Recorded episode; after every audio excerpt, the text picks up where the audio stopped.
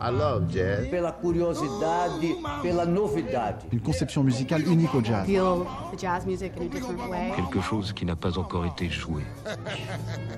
Freedom. Et nana. Et nana. Jazz and Co.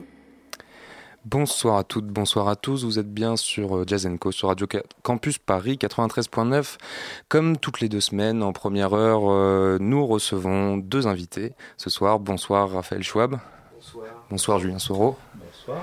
Et en deuxième heure, on retrouvera nos chroniqueurs comme, euh, comme à l'accoutumée avec Philippe qui nous emmènera au Brésil, euh, Florent, un débat organisé euh, ce soir par Olivier, également Martin qui nous parlera de cette dernière pépite découverte dans sa collection si riche de vinyles. Mais euh, tout de suite, nos deux invités d'aujourd'hui qui sont plutôt du genre complexe à définir et on aurait envie, en bon journaliste qui respecte ses pulsions reptiliennes de catégorisation et de labellisation, de les étiqueter jeunes prodiges de ce jazz du 21e siècle qu'on peut, avec Jean-Jacques Berger, qualifier de jazz d'affranchi. Passé par le Conservatoire national supérieur de musique de Paris, depuis plus de dix ans dans Pink Machine, l'orchestre ô combien exigeant et unanimement salué de Fred Morin, et surtout, surtout, de musiciens qui ont cette sonorité et qui produisent cette musique qui surprennent et imposent leur singularité dans le paysage jazzistique actuel.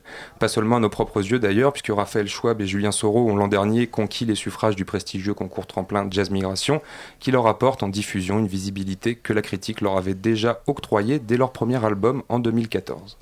Jeune prodige donc, ce que confirmerait leur tout récent et magnifique album Volon, et pourtant on a bien envie de gratter au-delà de notre compulsion étiqueteuse en percevant une singularité plus originale que ce CV précédemment déroulé dans ces deux parcours musicaux qui restent malgré tout en marge de certaines institutions et qui témoignent d'un attachement viscéral au jazz et à l'improvisation et qui signalent un affranchissement pas si mainstream que ça sur les scènes précédemment citées. Et tout simplement, on avait envie de demander le secret d'une musique dont l'évidence nous emporte tellement qu'on commence par s'écouter un petit mambo, pièce inaugurale du dernier album du duo Schwab-Soro, Volon.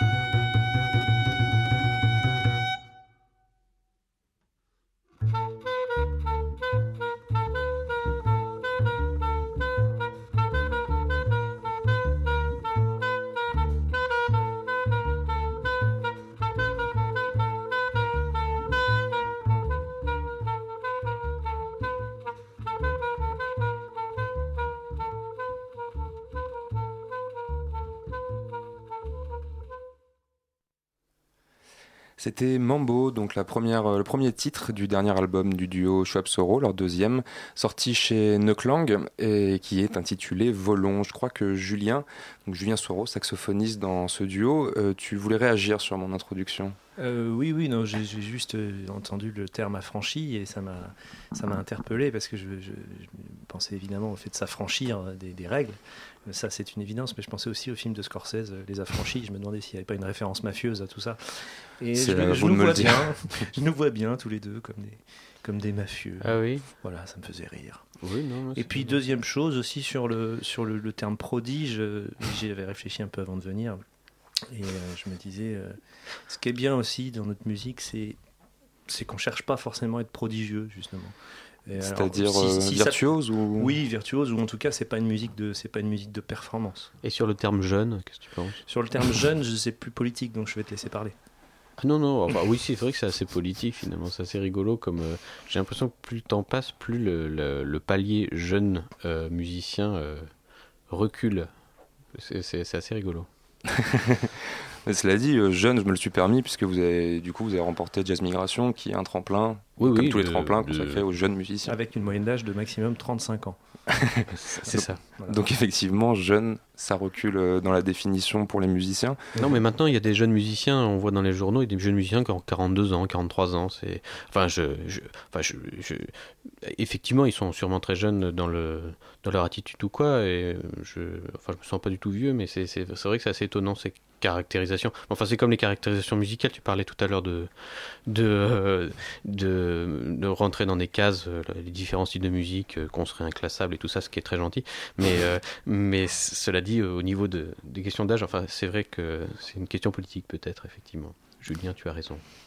Et euh, on vient d'écouter donc euh, un extrait de votre dernier album, Volon. Euh, voilà, Est-ce que vous pouvez présenter aux auditeurs tout simplement la musique euh, que vous cherchez à faire, d'affranchi, euh, catégorisée ou non Euh, euh, euh, c'est moi qui parle? Bah si tu veux, Ouais. je- je peux parler. Hein. Bah vas-y, commence.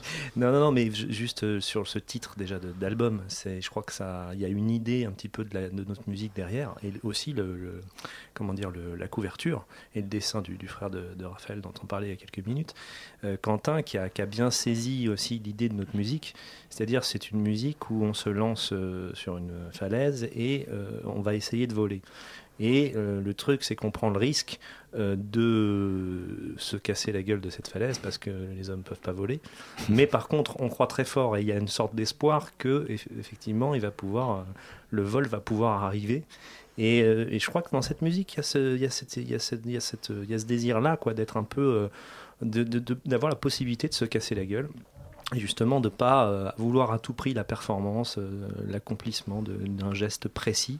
On se plante, on- ça nous arrive souvent en concert. Et, et c'est de là que ressort quelque chose. Et, et que le moment d'après, il peut y avoir un petit, une petite jubilation, un petit envol. Donc c'est dans, ce, c'est dans cet équilibre, euh, équilibre-là qui, que, que notre musique devient intéressante, je pense. Voilà. Et en même temps, euh, une, enfin, une musique qui est, qui est aussi composée. Enfin, je veux dire, c'est Raphaël qui ramène des compositions. euh, Enfin, t'entends ça dans la, enfin, vous entendez ça dans l'improvisation ou- Oui, après, les, les compositions que je ramène, euh, euh, elles sont assez courtes et c'est des, prétextes à l'improvisation pour beaucoup. Euh, même si euh, bah, l'improvisation est construite sur, euh, sur cette musique que, je, que, que j'ai écrite. Et puis Mais- sont exécutés de façon, euh, de façon quand même euh, assez libre et. euh, Tout à fait, oui. euh, Oui, des fois, le- le- la musique écrite, elle ressemble peu finalement à ce qu'on va jouer euh, à la fin. Mais enfin, ce qui est pas, ce qui est pas grave en soi, c'est, au contraire même, c'est, c'est, le- c'est le fruit de- du travail qu'on fait qui fait que on, on n'obtient pas, enfin, on, on obtient un résultat euh, qui nous appartient vraiment à nous deux finalement. et, euh, et vous cassez la gueule souvent?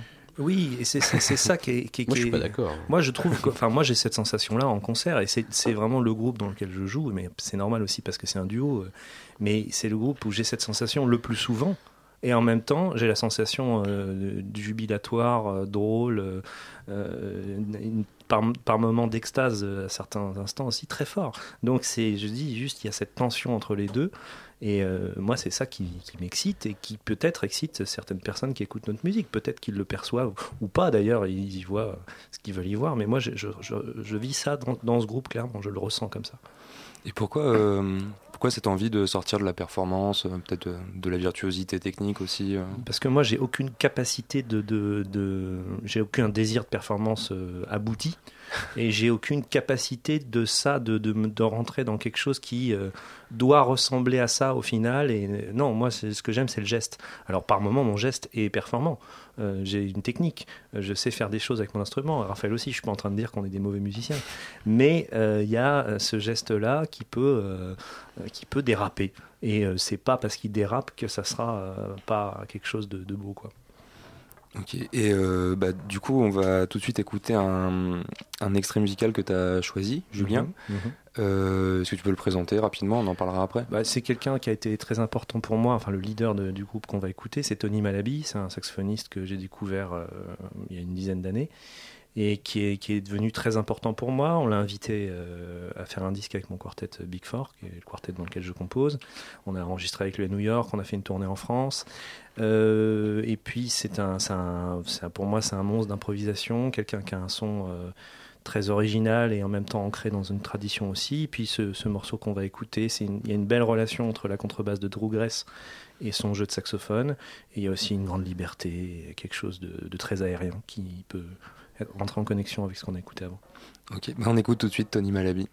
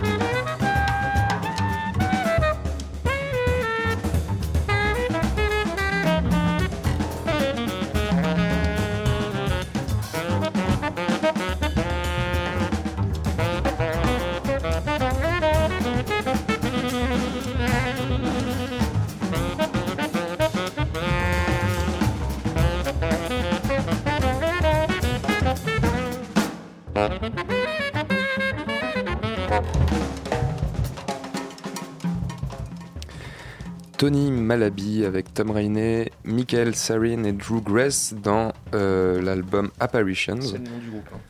C'est le nom du groupe, Voilà. ok. Et je ne connaissais pas cet enregistrement que je découvre avec grand plaisir. Et tu peux nous expliquer pourquoi tu as, du coup, tu as déjà parlé du fait qu'on entend bien l'interaction euh, saxophone-basse, Il y a quelque chose ouais, dans l'interaction saxophone-basse, le, le son énorme de Drew Grace. euh, bon, il y, a le jeu, il y a tout le jeu de Tony, je trouve, dans ce morceau. Euh, C'est-à-dire un jeu qui est quand même très, à la fois très rythmé, mais en même temps euh, très très libre. Et puis aussi, il y a le fait qu'il y ait deux batteurs dans le groupe. Et que pour moi, euh, c'est un peu un fantasme de jouer avec deux batteurs. Je ne l'ai pas encore vraiment réalisé. Mais que c'est un peu le groupe fantasme, je pense, euh, pour Tony, pour en avoir parlé aussi avec lui. Il, adore les batteurs. Et là, il joue avec deux batteurs, donc en stéréo.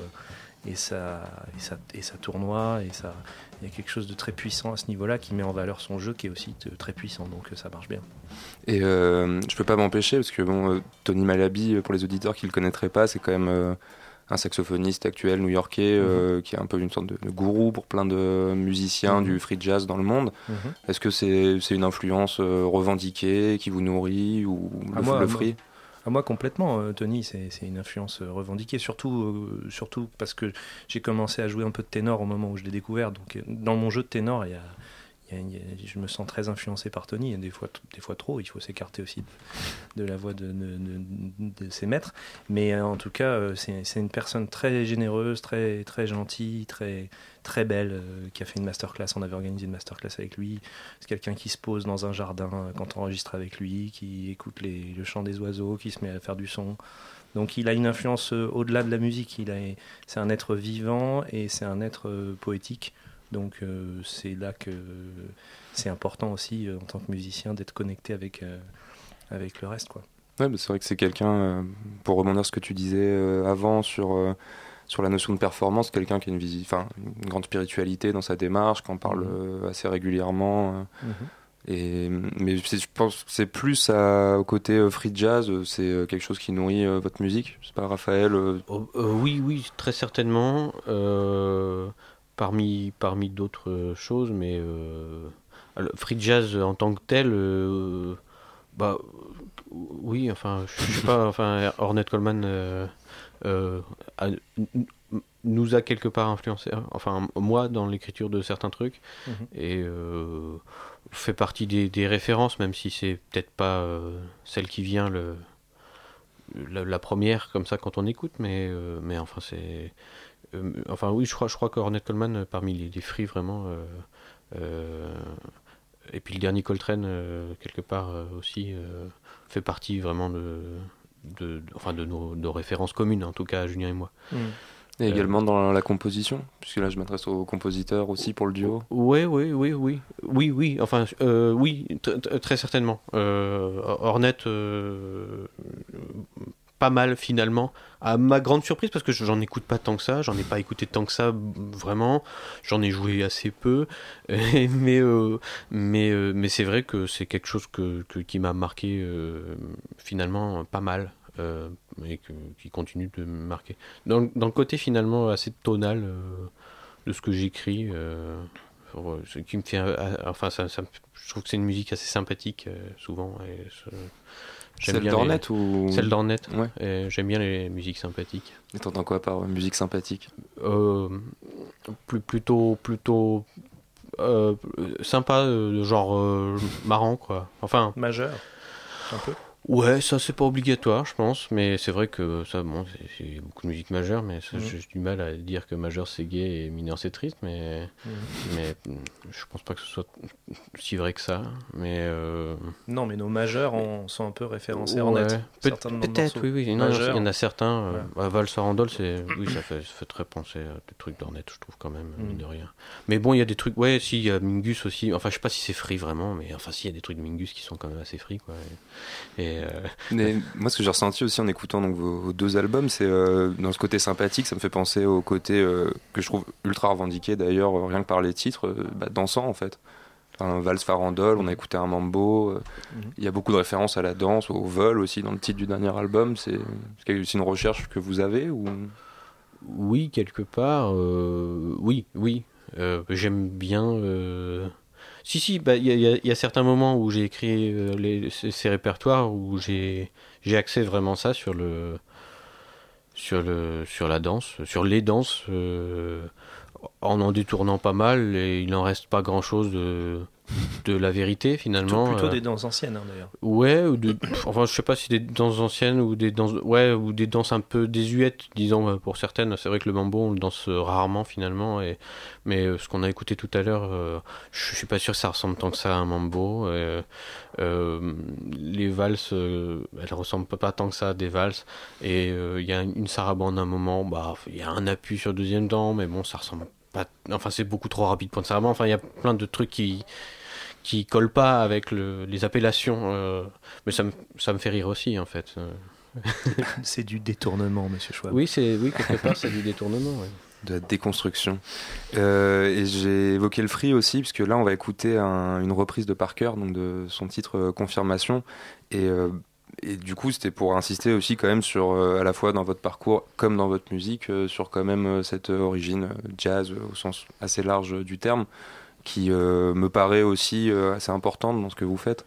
Bah là, quand tu parles de Parker, il y a spécifiquement une influence des altistes.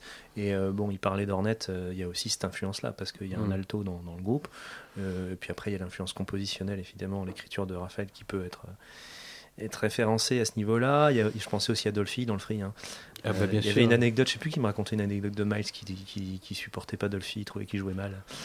Euh, et ça m'a beaucoup fait rire. On, on parlait justement de mal jouer ou de se planter. Euh, voilà, voilà de- des personnes qui avaient pas trop peur de se planter, je pense, quand ils jouaient de la musique, ou en tout cas d'aller au-delà de, de l'erreur. Quoi. Et euh, je sais plus de quoi je parlais, mais oui, pour Parker, euh, ben, on, on- on a tous tous les deux un omnibook, à peu près comme tous les, les étudiants, de, les anciens étudiants de jazz euh, français, ce qui est pas forcément une bonne chose quand c'est mal joué, mais on se l'est un petit peu je approprié. pas, moi. Il l'a pas, bon. On se l'est un peu approprié, et puis on jouait les solos de Parker ensemble, euh, en- et aussi les morceaux de Parker en répétition. Et puis on en a joué quelques-uns. Il y en, On il en a, pas mal, finalement. Ouais, on en a joué pas mal au final, et surtout il y en a enregistré dans le premier disque, puis on, on en a joué aussi d'autres en concert, on en a enregistré d'autres, peut-être qu'il y aura un disque même un jour qui sortira avec les, les versions de Parker de Flap Soro. Bref, Parker est devenu important dans, dans notre répertoire. Et pourquoi Parker? Bah parce que le Omnibook, tout simplement, Ouais. c'est, Schwab Soro, c'est la facilité, il hein, faut pas se, faut pas se leurrer. Mais non, c'est Euh, pas, c'est pas que ça. Enfin, je sais pas. C'est, bon, on aime bien jouer des standards de toute façon. On aime jouer les chansons euh, en général. Les Parker, bah, c'est quelque part des chansons, mais plus tirées vers le bop. Alors après, l'omnibook, c'est vrai qu'on l'a bossé en tant qu'exercice tous les deux pour trouver des, pour trouver des, euh, des façons de jouer ensemble ou de pas jouer ensemble, de détourner les tempos, tout ça à partir de, de, bop finalement.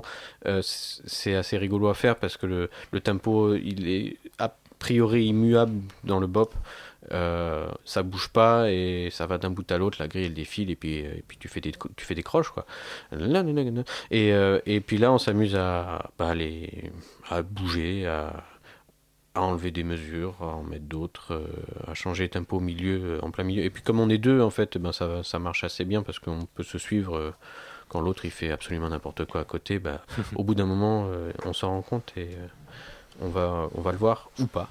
Et sur le titre qu'on va écouter, la confirmation, vous pourriez euh, décrire euh, ces, détournements là dont vous parliez, ce que vous avez fait? Euh, Oui, je crois me souvenir un petit, à, peu près de la trame. C'est, Raphaël qui commence à jouer quelque chose de- d'assez libre sur le thème, sans beaucoup de tempo, de façon plutôt lente. Et puis moi, je vais arriver pour le surprendre, euh, avec la véritable volonté de le surprendre, en jouant le thème en tempo très rapidement. Et du coup, l'idée part de là, euh, de, de la confrontation d'un tempo très rapide, joué de façon assez swing et assez cadrée, et puis d'une expression libre du thème et, et- plus rubato de la part de Raph. Et après, il se passe ce qui se passe. Eh ben on écoute, on écoute, excusez-moi tout de suite, confirmation de Schwab Soro. Ça y est, Pierre Ten craque.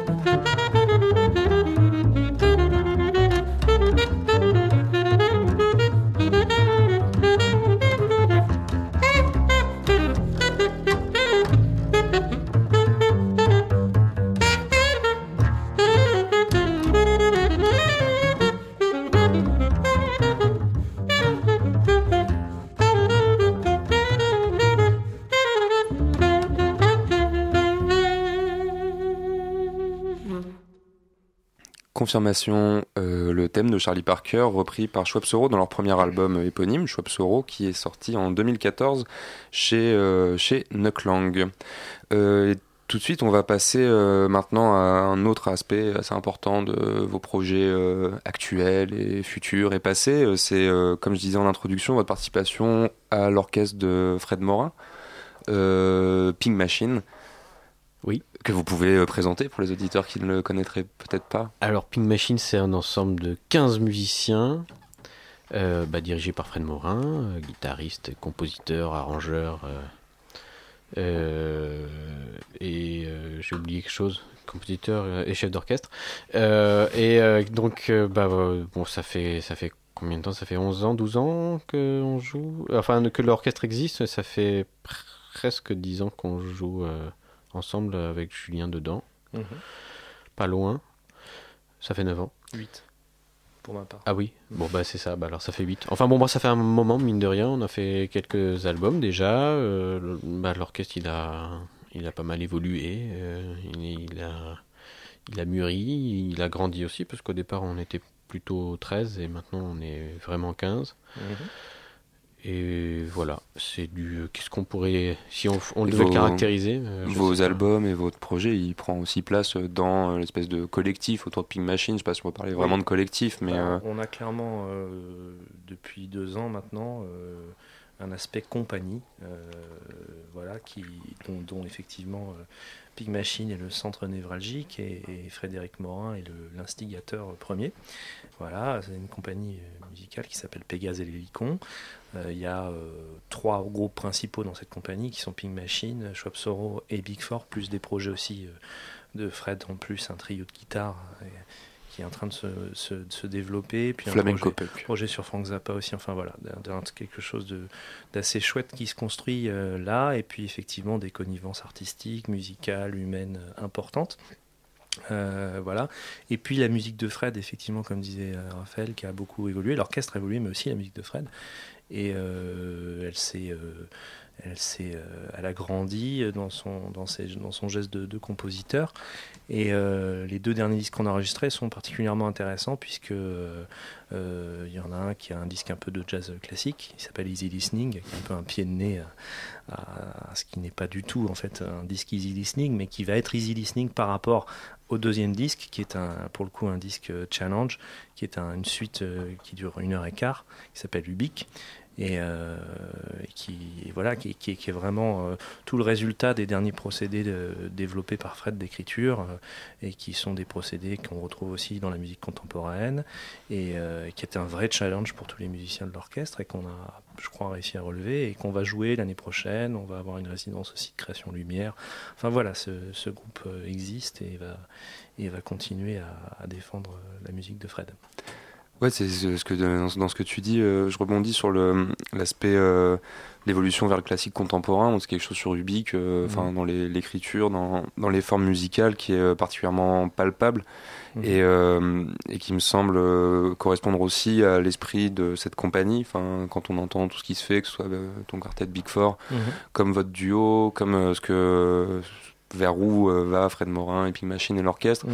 Euh, on parlait euh, d'affranchissement et de mafia au début de l'émission, Mhm. mais, mais il me semble que c'est aussi peut-être ce qui est en jeu autour de cette compagnie-là, de ce que vos recherches personnelles et collectives, mais peut-être que je me trompe. Il y a, il y a- il y a- il y a- en termes esthétiques, il n'y a pas forcément une.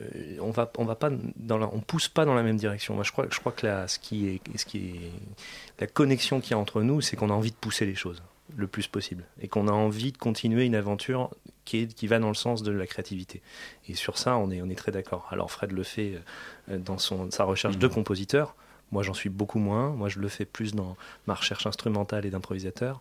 Raphaël va euh, connecter peut-être un petit peu les deux, le faire aussi euh, euh, avec sa culture musicale. Voilà. Et, et c'est ça qui est intéressant. On a envie de, on a envie de, de- de pousser les choses. Et puis, évidemment, on s'admire, on s'auto, on, on s'interadmire. Dans, dans, dans- et c'est normal. C'est pour ça qu'on a envie de faire de la musique ensemble. On a encore, voilà, de l'admiration pour chacun d'entre nous. Et c'est chouette. Et on peut le dire euh, sans avoir peur de pas être modeste. Euh, ben, encore heureux. Et euh, par contre, juste, qu'est-ce que vous entendez par pousser les choses musicalement? C'est quelque chose qu'on entend beaucoup dans la bouche des musiciens et au final, ça a parfois des significations différentes. C'est un peu ésotérique même pour des gens qui s'y connaîtraient pas trop. Donc, qu'est-ce que vous entendez par là, pousser les choses? Pousser les choses, c'est en termes collectifs euh, dans un, groupe, c'est passer du temps ensemble avec les musiciens et, et continuer le geste euh, de plus en plus. Voilà, travailler ensemble, se voir, jouer ensemble et développer une musique parce qu'elle elle va être, si, si elle commence à régresser et à, et s'affaiblir, eh ben, il y aura moins l'envie de jouer ensemble. Donc il faut entretenir ça déjà, c'est- dur. Et puis se laisser avancer. Et puis après, il y a des challenges aussi dans l'écriture, euh, faire émerger des procédés nouveaux d'écriture, euh, se renouveler, euh, être face euh, au regard de l'autre et se, se- se pousser à avancer. Et voilà, c'est des, c'est des choses toutes simples hein, qui arrivent à tout le monde dans, dans tous les métiers. Et c'est pas, c'est pas propre forcément euh, à la musique. En tout cas, dans les métiers artistiques, euh, c'est présent. Très bien, donc on écoute tout de suite euh, l'introduction de, de Ubik, euh, un des deux derniers albums de Pink Machine qui sont sortis euh, conjointement. Ubik, c'est une très longue suite, donc on vous a sélectionné l'introduction de cette suite, le prélude, qu'on vous, suite qu'on vous conseille vivement d'écouter si ce n'est déjà fait, parce que c'est vraiment, à mon sens et au sens de plein de monde, ça a recu- recueilli un succès critique assez incroyable et unanime. Euh, c'est vraiment un des plus beaux albums de 2016 euh, à mon sens. On écoute tout de suite un de Ubik, euh, puisque c'est le titre qui est affiché sur l'album. Et, et voilà, on va en reparler après.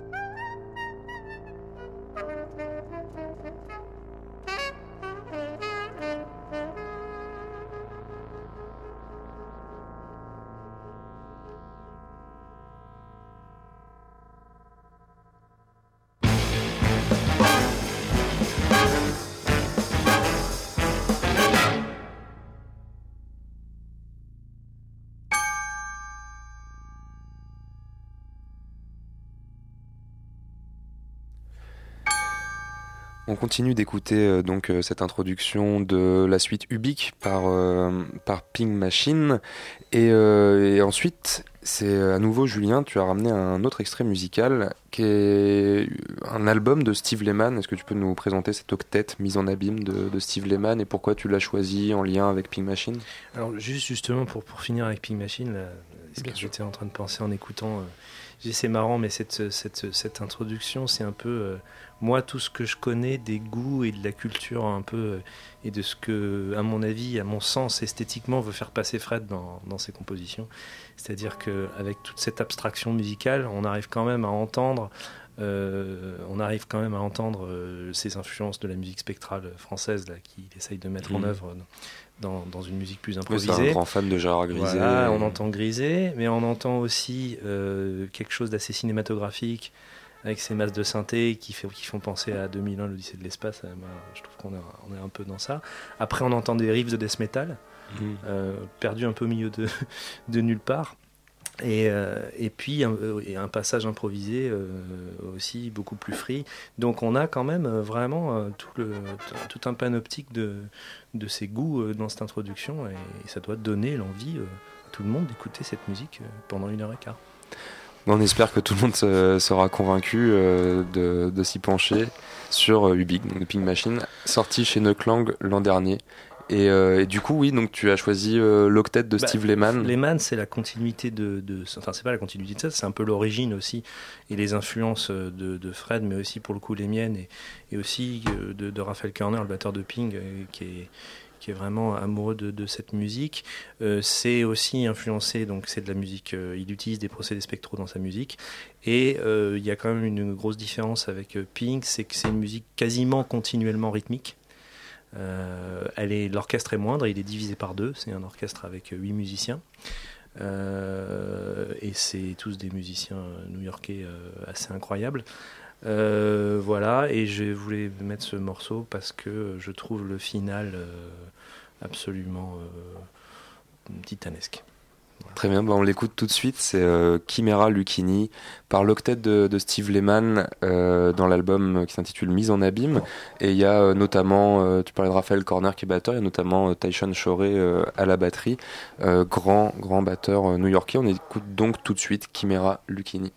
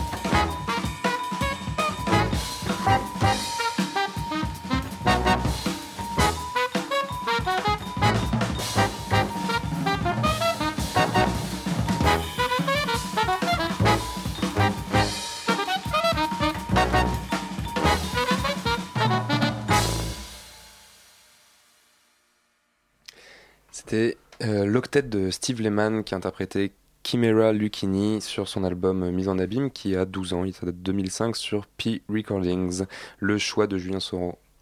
Je me suis trompé. C'est plus récent. C'est plus récent. Ouais, c'est le 2015. Très bien. Bah, j'ai dû euh, zapper le 1 et je m'en excuse euh, platement. Donc c'est bien 2015, c'est tout récent. Et on a notamment entendu euh, Drew Grace à la basse et Tyson Shorey à la batterie. Je vais pas citer les huit musiciens parce que le temps file. Et tout de suite, on va passer à la sélection de, de Raphaël qui, je l'avoue, m'a surprise. Ah, Puisque- ah oui, surpris. Mais pourquoi? Parce que je m'attendais pas à ce que tu nous ramènes du, du Miles Gil Ah. Ah oui, bah alors bon, je, je dois avouer que bah, je, je réfléchissais à ce que je devais apporter aujourd'hui. Et puis je suis tombé sur ce disque que j'ai pas écouté depuis un moment, euh, que j'aime beaucoup. Euh, euh, donc c'est Porgy and Bess de Gil Evans. enfin, arrangé par Gil Evans et joué par Miles Davis avec l'orchestre de Gil Evans en 58. Euh, euh, bah, c'est un super disque. Hein. Et, et Ah, non, je, que- je suis d'accord. Je sais pas, j'aime beaucoup ça. Puis quelque part, c'est, assez, ça fait beaucoup partie de mes influences. euh, bah, là, enfin, là, les arrangements sont formidables. Enfin, Gil Evans, c'est quand même un dieu. Et puis, euh, et puis euh, le fait qu'il joue euh, une musique d'un mec qui a tenté de faire de l'opéra alors qu'il faisait quand même beaucoup de comédie musicale, mais il a quand même écrit un concerto, mais il faisait quand même, quand même beaucoup de jazz, euh, Gershwin, euh, et il se retrouve euh, finalement adapté dans ce qui est le jazz à l'époque, à la fin des années 50. euh, et où c'est, du cool, quoi. Enfin voilà, c'est, assez intéressant l'histoire de, de Bess, et, et cette, adaptation-là, c'est une des plus belles, je trouve, de, de, l'époque de jazz, quoi, vraiment. Et pourquoi euh, ce titre-là, There's a Boat That Ah, Soon pour je- New York parce que parce que il est il est sympa euh, aussi. euh, je, je- l'aime beaucoup. Il est Parce qu'il est en majeur. ouais. Ouais. donc, enfin, j'aime beaucoup les morceaux mineurs aussi. Je sais pas ce que c'est cette réputation qu'on veut me faire ce soir, mais Ça plaira à beaucoup de monde. mais, mais sûrement ça plaira beaucoup beaucoup de monde parce que enfin c'est- voilà je le trouve très très très sympa très enjoué et je trouve ça chouette de d'écouter euh, voilà cette cette euh, Puis de partir en de- bateau à New York. mais oui c'est ça Eh ben, on s'écoute tout de suite euh, There's a Boat That Living Soon pour New York, composé par Gershwin et interprété ici par Miles Davis et euh, arrangé par Gil Evans pour colporter euh, et lancer la rumeur que Raphaël Schwab ne compose et n'aime que le majeur. Ça me va très bien.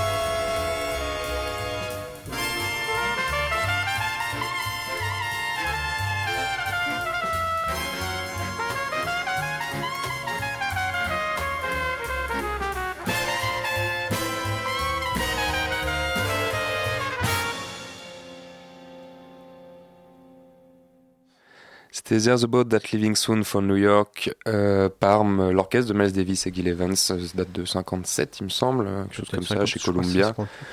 58, enfin bon, fin des années 50 et bah, on va se quitter euh, sur euh, cette euh, belle musique. Merci Raphaël et Julien.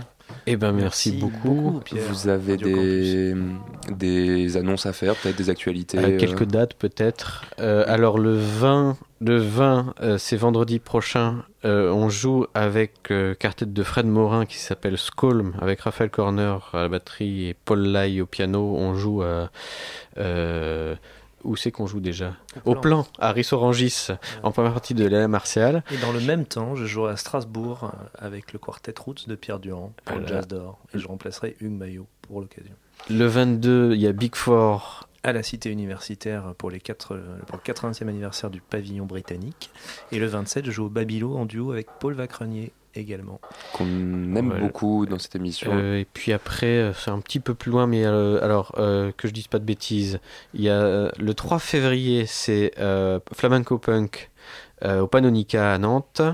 Euh, donc le trio de guitare de Fred Morin, Paul euh, euh, Després, Julien Després et Pierre Durand. Dans Et- le même temps, je jouerai avec le Camille Quintet Extension avec Joseph Dumoulin à Paris, à Montreuil, euh, au, au Gib le 2 février Voilà, et donc à si Bruges le à 3 Nantes. en Belgique. Et puis, euh, et puis Ping Machine, n'oublions pas Ping Machine, euh, qui joue euh, au Studio de l'Ermitage en mars, le 24 mars. Et Big Four le 17 au Triton.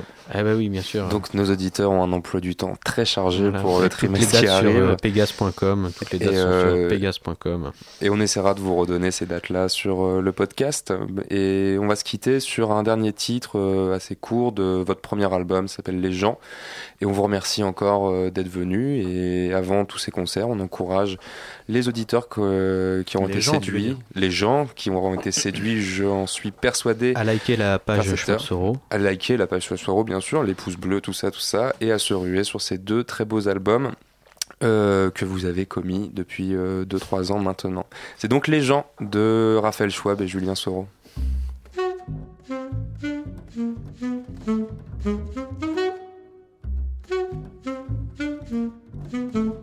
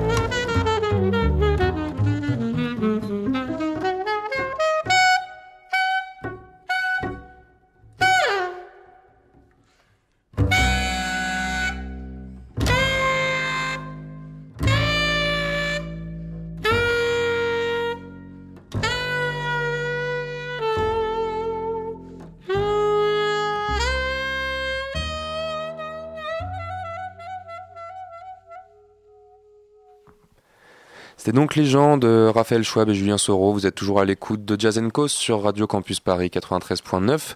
C'est la deuxième heure et comme toutes les deux semaines, c'est euh, le temps des chroniques.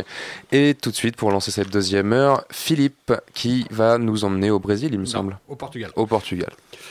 Euh, Ricardo Ribeiro se présentera le 21 janvier au Théâtre des Abbesses. Attention, c'est à 17h.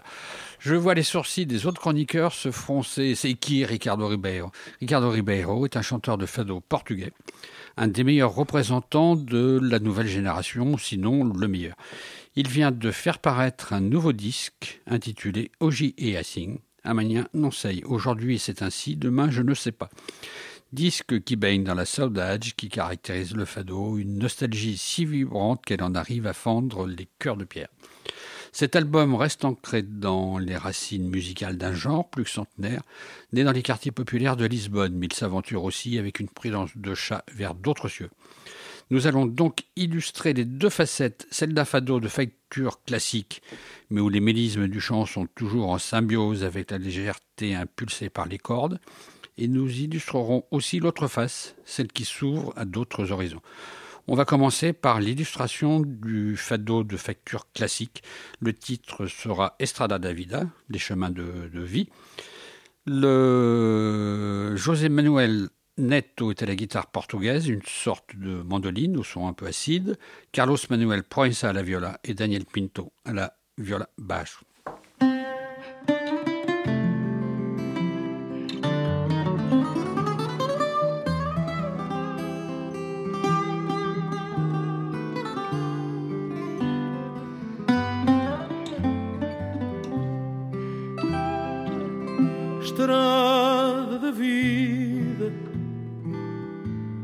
Estrada do meu destino,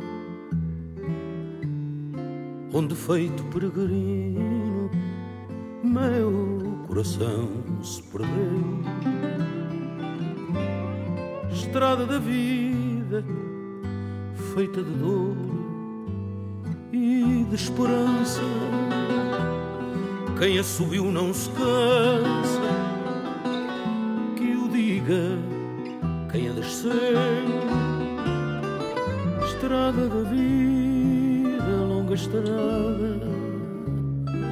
onde eu sigo, sem ter mesmo um braço amigo, onde me possa apoiar.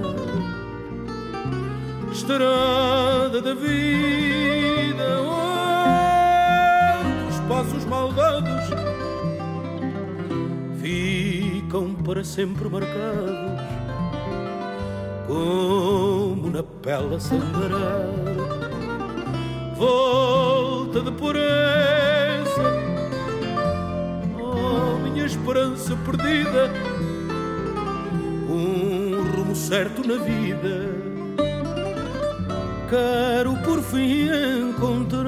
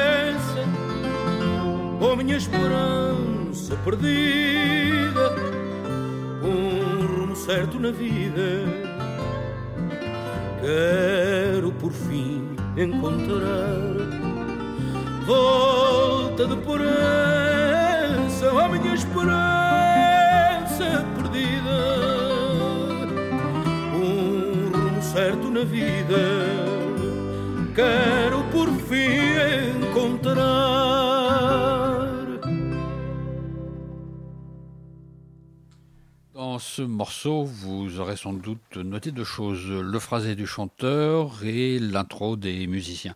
Le style vocal de Ricardo Ribeiro répond à l'injonction faite aux chanteurs de fado de savoir phraser, c'est-à-dire de savoir filer un texte et d'associer les mots. En portugais, ils appellent ça dividir. Il épouse euh, la forme d'austérité, d'expressivité, contenu qui caractérise le fado, mais lui, il est très très lié à son modèle, Fernando Mauricio, qui est un chanteur euh, ancien. Dans le fado, donc, on a écouté, on a vu que le prélude instrumental est long, c'est une des règles du fado. Les cordes donnent le tempo général du chant. Ici, les trois musiciens sont dans une formule classique dans le fado et donnent une dynamique que je trouve assez hallucinante, et cette dynamique des cordes, les Portugais et les Brésiliens aussi appellent ça la levada. Par ailleurs, Ricardo Ribeiro ouvre l'espace et le temps du genre. Comment? Par le choix des textes de poètes anciens, par exemple Bernardino Ribeiro, qui est un poète du XVIe siècle, qui serait à l'origine littéraire du mouvement de la saudade, des paroliers actuels, Tosé Brito, Henri de Santos, Paulo de Carvalho, et même des étrangers comme le Brésilien Vinicius de Moraes ou le Mexicain Luis Demetrio. Et il invite aussi le pianiste Juan Paulo Esteves da Silva. On va écouter Ricardo Ribeiro, donc en duo avec ce pianiste sur Malaventurado, qui est donc le poème de Bernard Dim Ribeiro, ce poète du XVIe siècle.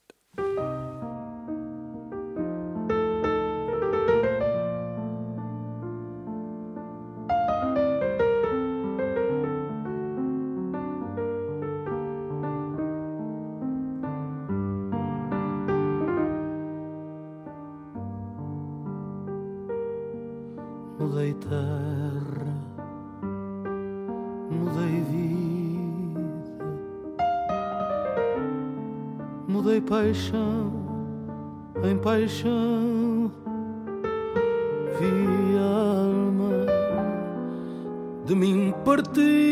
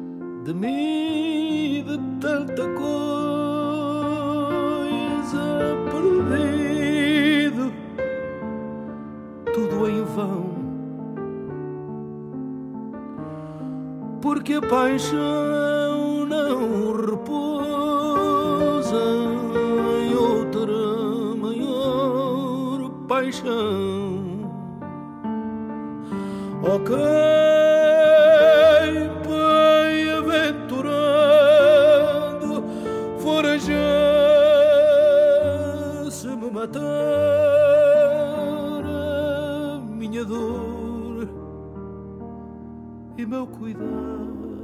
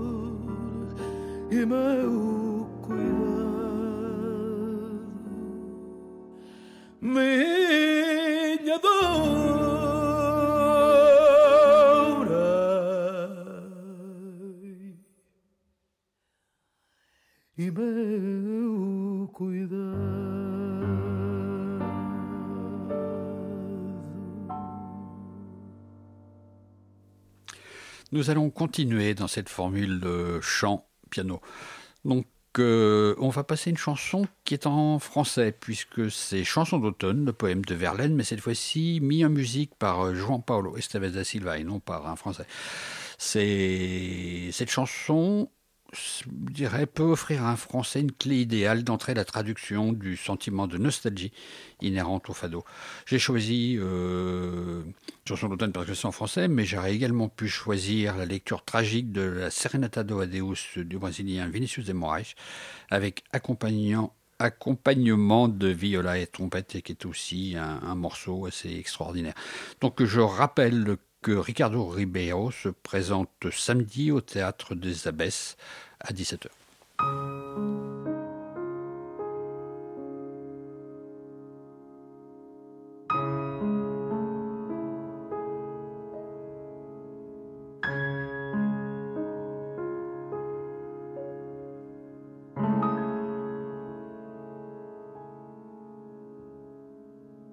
Les des violons de l'automne blessent mon cœur d'une langueur monotone.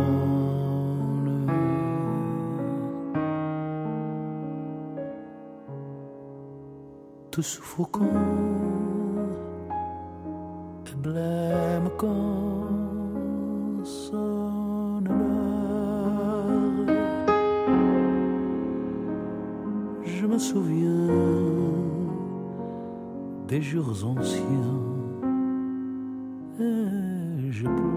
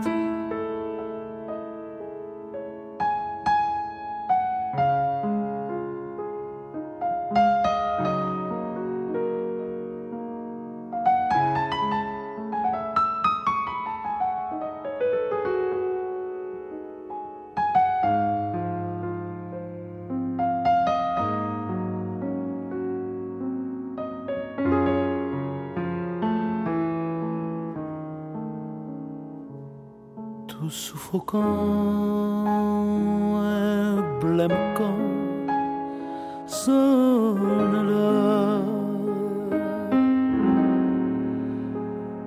Je me souviens des jours anciens et je pleure.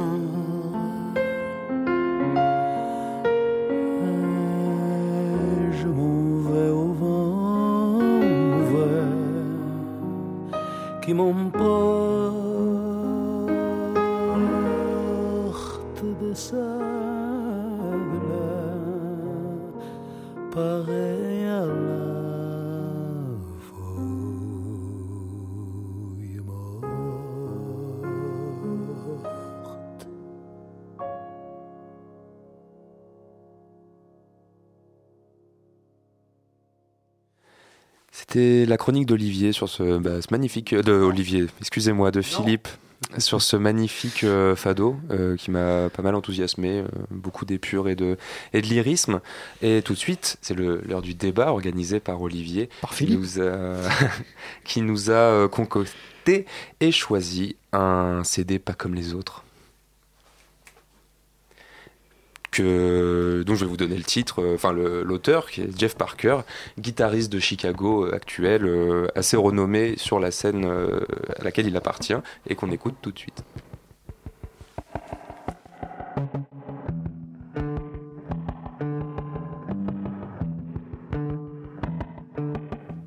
Effectivement, c'est le débat. Bonsoir à toutes, bonsoir à tous. Alors, euh, si vous me permettez, je vais d'abord euh, brosser un bref historique du label qui produit ce disque parce que l'histoire du label est, est- est importante. C'est assez rapide. C'est RMite Records qui euh, sort ce disque. Il sort en vinyle et en téléchargement. RMite a été créé euh, au milieu des années 90 par un producteur et organisateur de concerts qui s'appelle Michael Ayler. Une partie d'ailleurs des concerts qu'il organisait euh, a servi de base de matériaux au disque qu'il a publié à l'époque. Et euh, RMite a accompagné en fait euh, le petit renouveau qui a eu lieu, le petit frémissement, le regain d'intérêt qui a eu lieu euh, autour du free jazz au milieu des années 90 avec le retour en grâce de musiciens comme Jamel Mundock et Fred Anderson. Bref, il a produit tous ces gens-là pendant à peu près une dizaine d'années. Il a mis en sommeil le label en 2005 et puis il est revenu en 2010. Il a réactivé RMite Records avec une toute nouvelle politique éditoriale, plus de CD mais que du vinyle et un intérêt pour de nouveaux artistes. Il a commencé par produire un, puis deux, puis trois albums du contrebassiste et joueur de Gumbrie de Chicago, Joshua Abrams. Et puis euh, là, cette fin d'année 2016, il termine avec un album de Jeff Parker. Les deux musiciens d'ailleurs ont, des points communs. Joshua Abrams et Jeff Parker, ils ont tous les deux un pied solidement ancré dans le jazz et un autre dans un courant qu'on appelle le post-rock. Euh, voilà. Mm, s'agissant de Jeff Parker, par exemple, il a acquis ses lettres de noblesse dans le jazz. D'abord, il a enregistré des albums pour le label Delmark de Chicago. Euh, il a joué, on le retrouve derrière Fred Anderson, Douglas Seward, Roscoe Mitchell, euh, Rob Mazurek, et puis en tant que euh, membre du, post-rock, il est le guitariste de Tortoise. Cet album s'appelle Slide Freedom, c'est un album solo qui n'en a pas l'air puisque il y a des samples, mais tout a été euh, réalisé en direct. Je vous donnerai d'ailleurs euh, un petit clin d'œil, une petite astuce tout à l'heure à propos du morceau qu'on va écouter. Alors, ben voilà, j'ai proposé ce disque en débat, les uns et les autres. Quelles sont les impressions qui se lancent? Alors, je me suis dit, on va avoir un disque d'Olivier, ça va être encore un truc complètement tordu, un, un peu free. Et puis j'étais pris à contre-pied, parce que je me suis dit, c'est minimaliste, c'est brutiste, c'est intéressant, c'est mérite d'être connu. Jeff Parker, j'avais jamais fait attention, Torture, il se connaît pas bien, mais enfin, je, mais j'avais jamais vraiment relevé son nom. Et je me suis dit, ça mérite une écoute attentive. Alors, c'est intéressant, Philippe, que tu parles de minimaliste et brutiste. J'a- J'avais choisi ce disque en, en imaginant que ce serait un peu déconcertant pour certains d'entre vous, parce que c'est vrai que l'une des références de Jeff Parker, c'est la musique minimaliste, voire le drone. Et c'est vrai que quand on écoute euh, bah, les, les grands maîtres de cette musique-là, que sont euh, Lamonte Young ou euh, Tony Conrad, on peut penser que c'est euh, un peu brutiste, parce que parfois c'est pas vraiment de la musique, c'est des fréquences. Donc l'observation brutiste, sans que ce soit péjoratif, hein, c'est ce que tu disais euh, hors antenne, elle est, elle, s'entend. Moi, pour rebondir là-dessus, j'ai trouvé que. hum, Enfin, le minimalisme, je l'ai limite retrouvé en fait sur la scène minimaliste euh, anglaise pratiquement. Enfin, je trouve dans la composition et la gestion de la mélodie, des harmonies, euh, c'est limite même plus Gavin Bryars euh, parfois euh, sur des textures complètement différentes. Mais euh, j'ai trouvé qu'il y avait quelque chose de ça euh, dans l'aspect euh, répétitif, très épuré, minimaliste. C'est même plus que euh, au drone, c'est à ça que j'ai pensé. Même si on retrouve le bruitisme dont tu as, parlé, mais ça m'a plus évoqué, euh, point de vue du ressenti pur, hein, euh, ces, ces musiques-là en fait. Hmm. Euh, au début, euh, puisque quand même, faut dire aux auditeurs qu'il y a une cuisine à Jazz Co et qu'on communique avant l'émission. euh, Pierre, au début, tu, visiblement, tu avais moyennement accroché sur le disque et puis finalement, tu as, fini par accrocher. Bah ouais, premières écoutes, c'est vrai que j'ai j'ai un peu retrouvé, euh, tu l'as parlé, t'en as parlé rapidement dans la présentation de Jeff Parker. euh, moi, j'ai trouvé un peu ce qui, qui m'ennuie euh, dans plein de, de musique actuelle, étiquetée free jazz, enfin, de musiciens actuels qui viennent du free. Et Jeff Parker, il a été sociétaire de, de la ACM. euh, et du coup, un intérêt un peu pour le, le drone, le bruitisme, le minimalisme qui a tendance à, à m'énerver, qu'on retrouve de façon très fréquente et pleine de clichés. Et je pense que j'ai un peu plaqué ça, et c'est vrai que à réécouter l'album, j'ai été beaucoup plus séduit. En fait, je trouve ça assez emballant. Je trouve qu'il y a une sorte d'évidence, euh, notamment dans le- la répétition euh, et euh, la gestion de, du drone, du bruitisme qui m'a pas mal plu. ouais. Hmm, ce qui veut dire que finalement, c'est un album qui, contrairement aux apparences, n'est pas si cliché que ça, selon toi. Pas cliché. alors. Non, Oui, je, pas cliché. ouais. Et même euh, dans c'est peut-être la plage que tu vas passer, mais j'ai trouvé qu'il y avait des- une sorte de c'était une musique ultra référencée. Euh, et on retrouve des choses du rock, euh, des espèces de riffs euh, ultra épurés, je veux dire, euh, comme disait Philippe, très minimalistes, mais qui en fait ont une efficacité incroyable, égrenée sur euh, parfois 10 minutes comme ça. Et, et je trouve qu'il en fait un truc super intéressant avec euh, assez peu de moyens. Et, et c'est vrai que j'ai pas entendu grand monde faire ça en fait sur cette scène-là. Alors, dans le disque, il y a un morceau où il enregistre et il y a des bruits extérieurs. qui Eh ben, par on, la va- fenêtre. on va en parler. Voilà, c'est à travers la fenêtre. Tu, tu as cassé mon effet, Philippe. Pardon. Euh, alors, non, non, mais c'est pas. Alors, Flo- Florent, C'est bien et, de te prendre à contre-pied de temps en temps quand même. Florent et Martin, euh, ou Martin et Florent, ont-ils quelque chose à dire?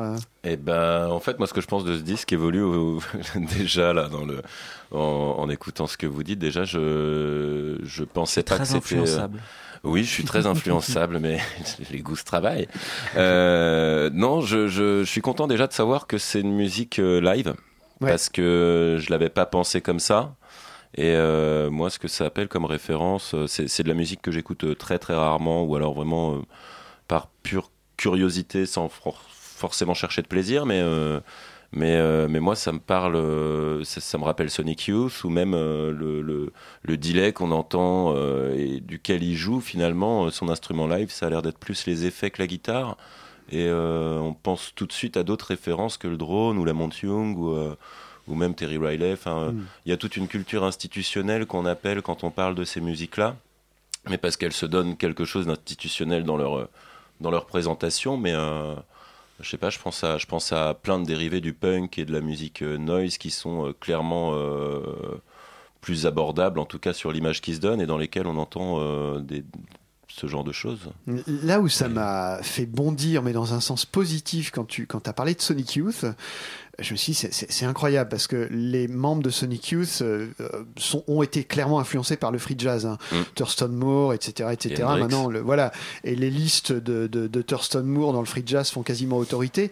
Et Jeff Parker, lui, euh, vient un peu, en tout cas, le, le- le post-rock vient un peu de Sonic Youth. Ça veut dire que Sonic Youth s'inspire du free jazz en partie et, euh, et Jeff Parker restitue un peu ça, réinjecte ça dans une espèce de boucle dans le, dans le jazz en fait. Et c'est ça qui était euh, intéressant. Et Florent? Moi, j'ai rien à dire. C'était important de le dire. C'était important de le dire. Euh, alors, comme tu disais, Philippe, effectivement, je, précise avant qu'on écoute euh, enfin un morceau en entier de ce disque, il a été euh, enregistré en une seule prise en direct. Et il y a ce qui, moi, m'a interpellé, entre autres, hein, dans, dans ce disque, c'est cette espèce de balancement un petit peu perpétuel entre quelque chose qui est apparemment, entre guillemets, sophistiqué, avec euh, des loops, etc., etc. Et en même temps, une sorte de dénuement. Et, effectivement, le morceau qu'on va écouter, qui s'appelle Super Rich Kids, il y a euh, ce qui ressemble euh, derrière sa guitare à du field recording.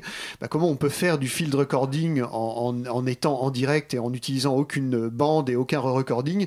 Bah, Il suffit tout simplement d'ouvrir la fenêtre du studio et on a les bruits de la rue. On écoute ce morceau Super Rich Kids.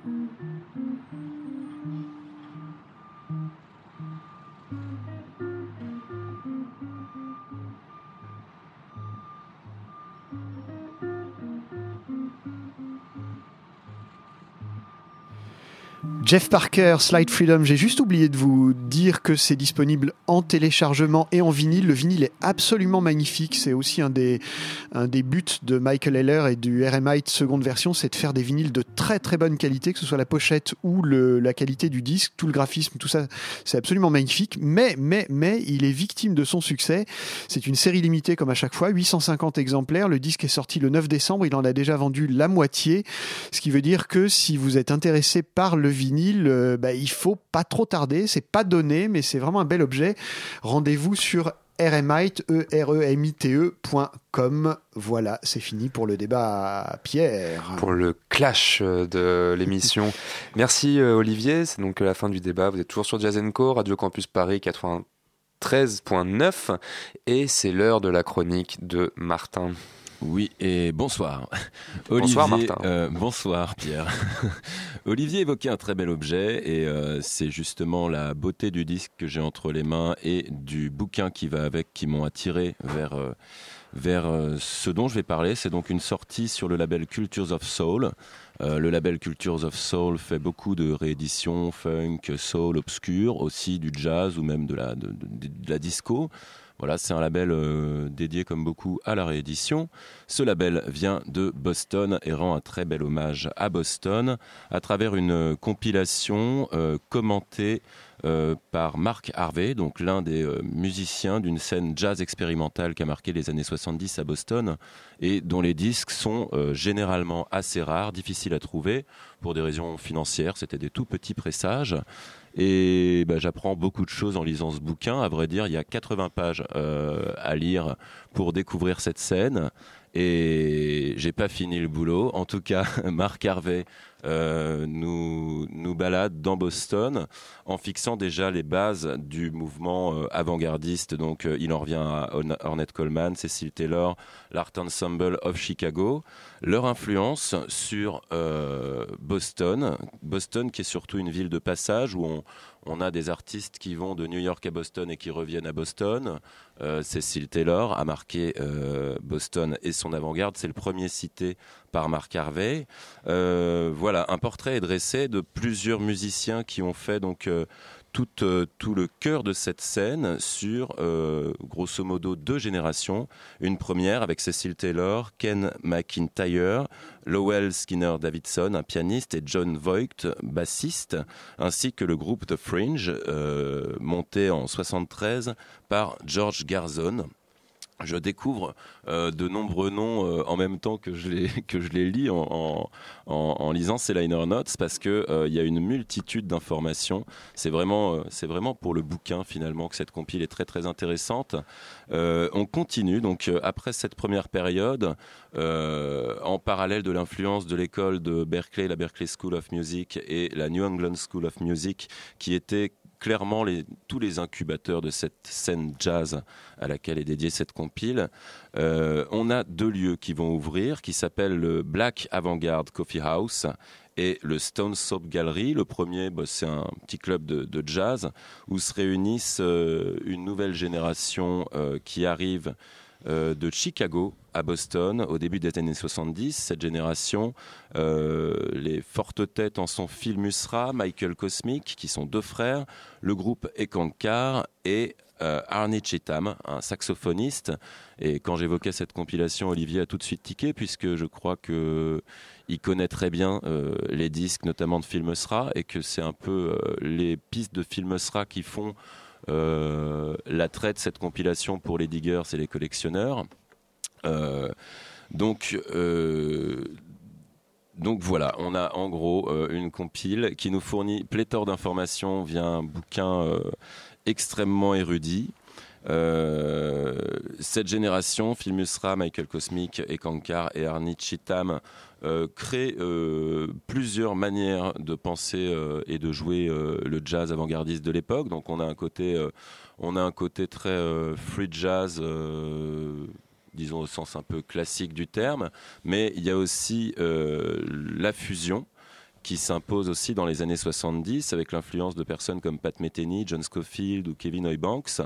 Et c'est dans ce, dans ce petit milieu fusion et jazz avant-gardiste qu'on trouve Stanton Davis. Pourquoi je m'arrête sur Stanton Davis? Parce que c'est aussi une personne à qui le label Cultures of Soul a rendu hommage via déjà des rééditions d'albums, parmi lesquels l'album Brighter Days, qui est un, comment on dit, c'est un Un gem, ouais, un, c'est un, ah bah zut alors, une, un, Un coup je de ne cœur trouve plus le mot quand les, les, les diggers quand ils cherchent une pierre précieuse. Appelons ça une pierre précieuse ce soir. Euh, en gros, voilà, le Brighter Days de Ghetto Mysticism est un disque que les gens euh, connaissent, euh, repèrent et qui a été euh, réédité par Cultures of Soul. On s'arrête donc sur le trompettiste Stanton Davis pour illustrer musicalement cette compilation et le bouquin. Euh, le nom de la compilation, c'est Boston Creative Jazz Scene 1970-1983. Et on écoute Play Sleep par Stanton Davis pour illustrer cette génération méconnue que je découvre euh, à l'instant, mais dont Olivier pourrait peut-être aussi nous donner quelques infos après le passage de Play Sleep.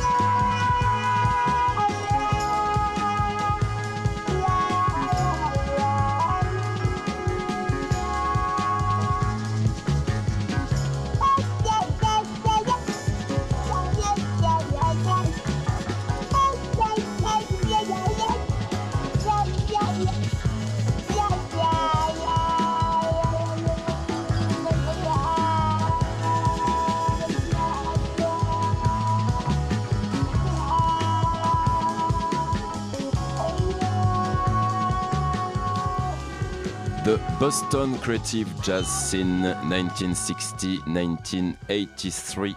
Euh, une compilation parue chez Culture of Soul Records dans laquelle on trouve ce titre.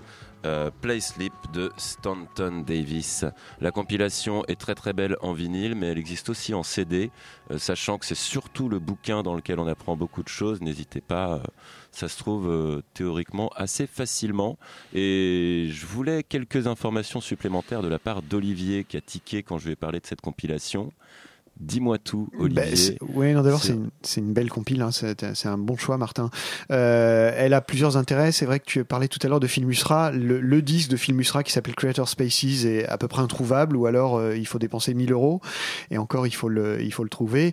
Euh, c'est une scène qui a été à la croisée des chemins, puisque David Eswer a commencé là aussi. Il y a une autre rareté qui est pas sur la compile, mais comme cette compile est pas, va pas totalement jusqu'au free jazz, c'est logique. C'est le, le disque d'Abdul Hanan, qui est le- la première session de David Eswer. Et tu parlais tout à l'heure il, est- sur il est, il est cité dans le bouquin. il est cité, euh, Abdul Hanan euh, Ouais, ouais. Ouais, ouais, alors c'est étrange parce que le, le producteur euh, du disque est un fou, il veut absolument pas que ce soit réédité, enfin il emmerde tout le monde dès que le, dès que le disque apparaît sur un blog, euh, il... enfin bon, c'est étrange parce que à la limite dans ce cas-là tu le réédites quoi. Donc, euh, et tu parlais surtout de Lowell Davidson, moi ça m'a fait tiquer parce que le pauvre Lowell Davidson qui était à la fois pianiste et batteur a eu un destin incroyable, il a été le premier batteur du New York Art Quartet, il était chimiste en fait, et il y a eu une expérience de chimie qui a mal tourné, et il s'est flingué le visage, les bras, enfin ça a été absolument terrible. Euh, il a fait qu'un seul album. Euh, Lowell Davidson sur le label ESP et j'ai appris récemment par un copain une histoire absolument folle que je peux vous raconter parce qu'elle est c'est, complètement enrageant.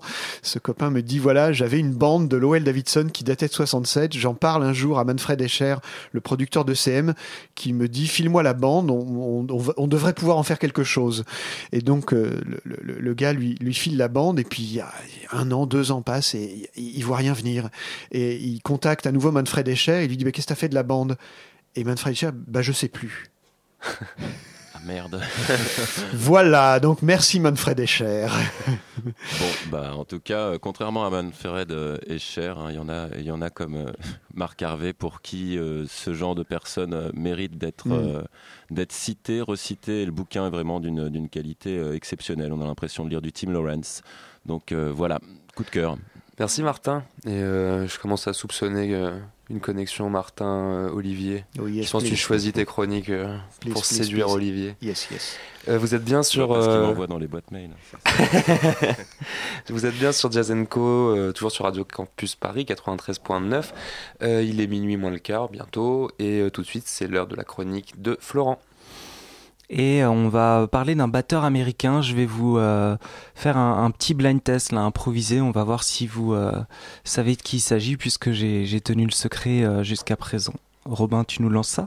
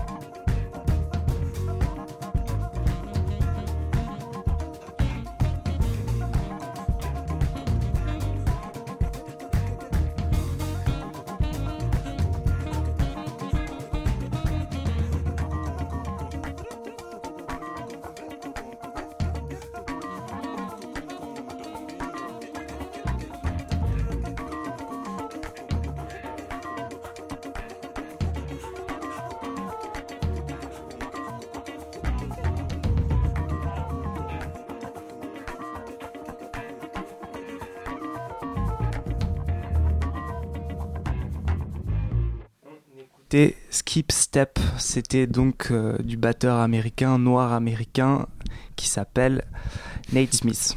Non, je connais pas. Personne euh, plus. ne connaît. Alors Na- Nate Smith, euh, je disais. Pourtant, belle tension dans le studio. Hein. Ouais, ouais, mais- réussi ton effet. Il faut savoir euh, que le, vraiment tout le monde a joué le jeu, surtout Olivier qui s'est bien creusé les méninges, mais qui n'a pas trouvé malheureusement. Alors j'avais un peu indiqué euh, quelques-uns des, des grands musiciens euh, avec lesquels euh, Nate Smith a joué. Euh, je vais je vais le redire euh, à l'antenne. Nate Smith a été le sideman de Dave Holland, de du saxophoniste Chris Potter, de Ravi Coltrane, euh, mais également du chanteur José James. Et d'ailleurs, en fait, on le, il, y a un- il tourne beaucoup avec José James. Il a beaucoup tourné ces dernières années.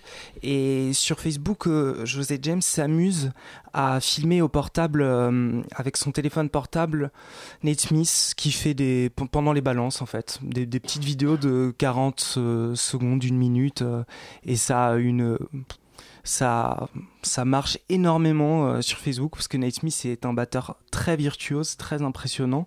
Alors, euh, on l'entend pas forcément dans ce disque, c'est pas le propos. Nate Smith, c'est son premier album là en tant que leader.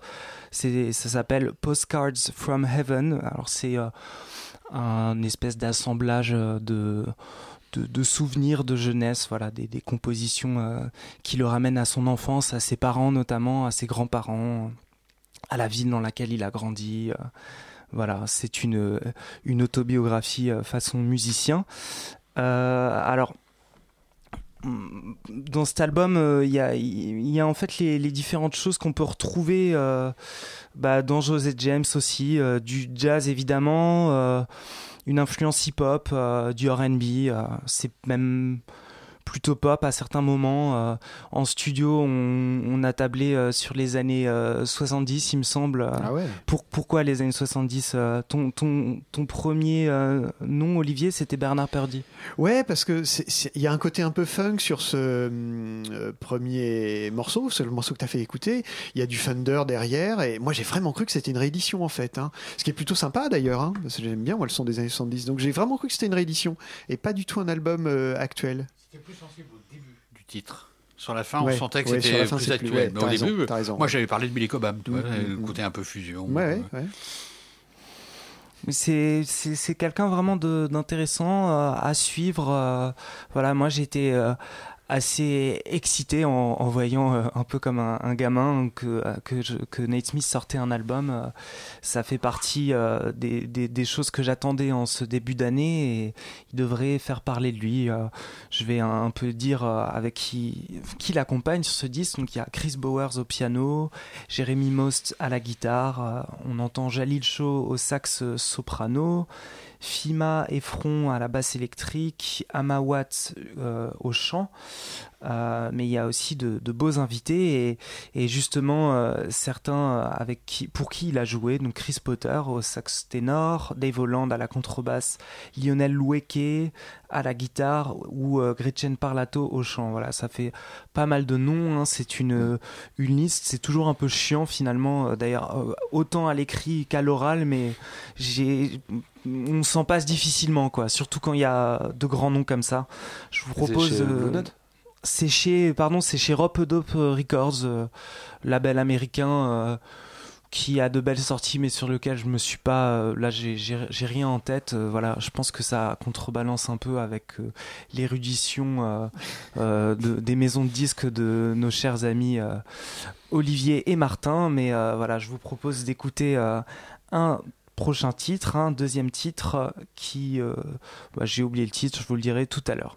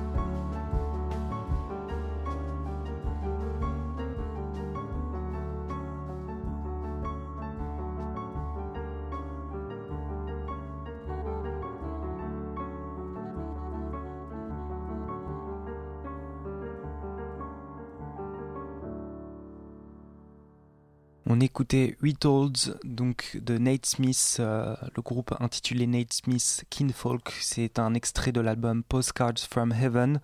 Alors dans, dans Retolds, euh, il y avait un, très beau solo là du d'un pianiste. euh, C'était Chris Bowers, donc super pianiste et évidemment qu'on entend en tant que leader qui a sorti un album. Récemment, euh, qui a fait, il a beaucoup fait parler de lui. Il joue également avec José James, euh, avec Takuyo, Takuya Kuroda. euh, on l'a entendu aussi dans le Next Collective, qui regroupe pas mal de, musiciens, de jeunes musiciens américains en, vogue. Alors voilà, c'est Nate Smith, euh, c'est c'est très soulful, je trouve. euh, on, s'en lasse pas et c'est un album. euh, voilà, c'est vraiment un de mes coups de cœur de, cette rentrée, de ce début d'année. Je le recommande chaudement. Il sera disponible euh, à, peu près partout en ligne, en tout cas d'ici 2-3 semaines, parce qu'on a pour habitude de vous faire un, peu écouter des exclusivités quand même. C'est aussi un peu à ça qu'on à vous donner envie. Les avant-premières, eh ben merci. euh, c'est un effectivement, en tout cas, c'est un album qui a eu un petit succès dans le studio. Je crois, ça a pas intrigué. Merci à toi, Florent. Merci à Philippe. Merci à Olivier. Merci à Martin pour cette émission. On se retrouve dans deux semaines pour le prochain Jazz Co le lundi 30 janvier, 10h, euh, comme à chaque fois. Euh, c'est Florent qui reçoit et organise cette émission. On se quitte sur euh, un dernier extrait du premier album de Raphaël Schwab et Julien Soro qui s'intitule Vals Farandole, euh, que vous pouvez retrouver en podcast sur le site de Jazz Co et de Radio Campus Paris. On remercie chaleureusement Robin d'avoir réalisé l'émission et on se dit à dans deux semaines.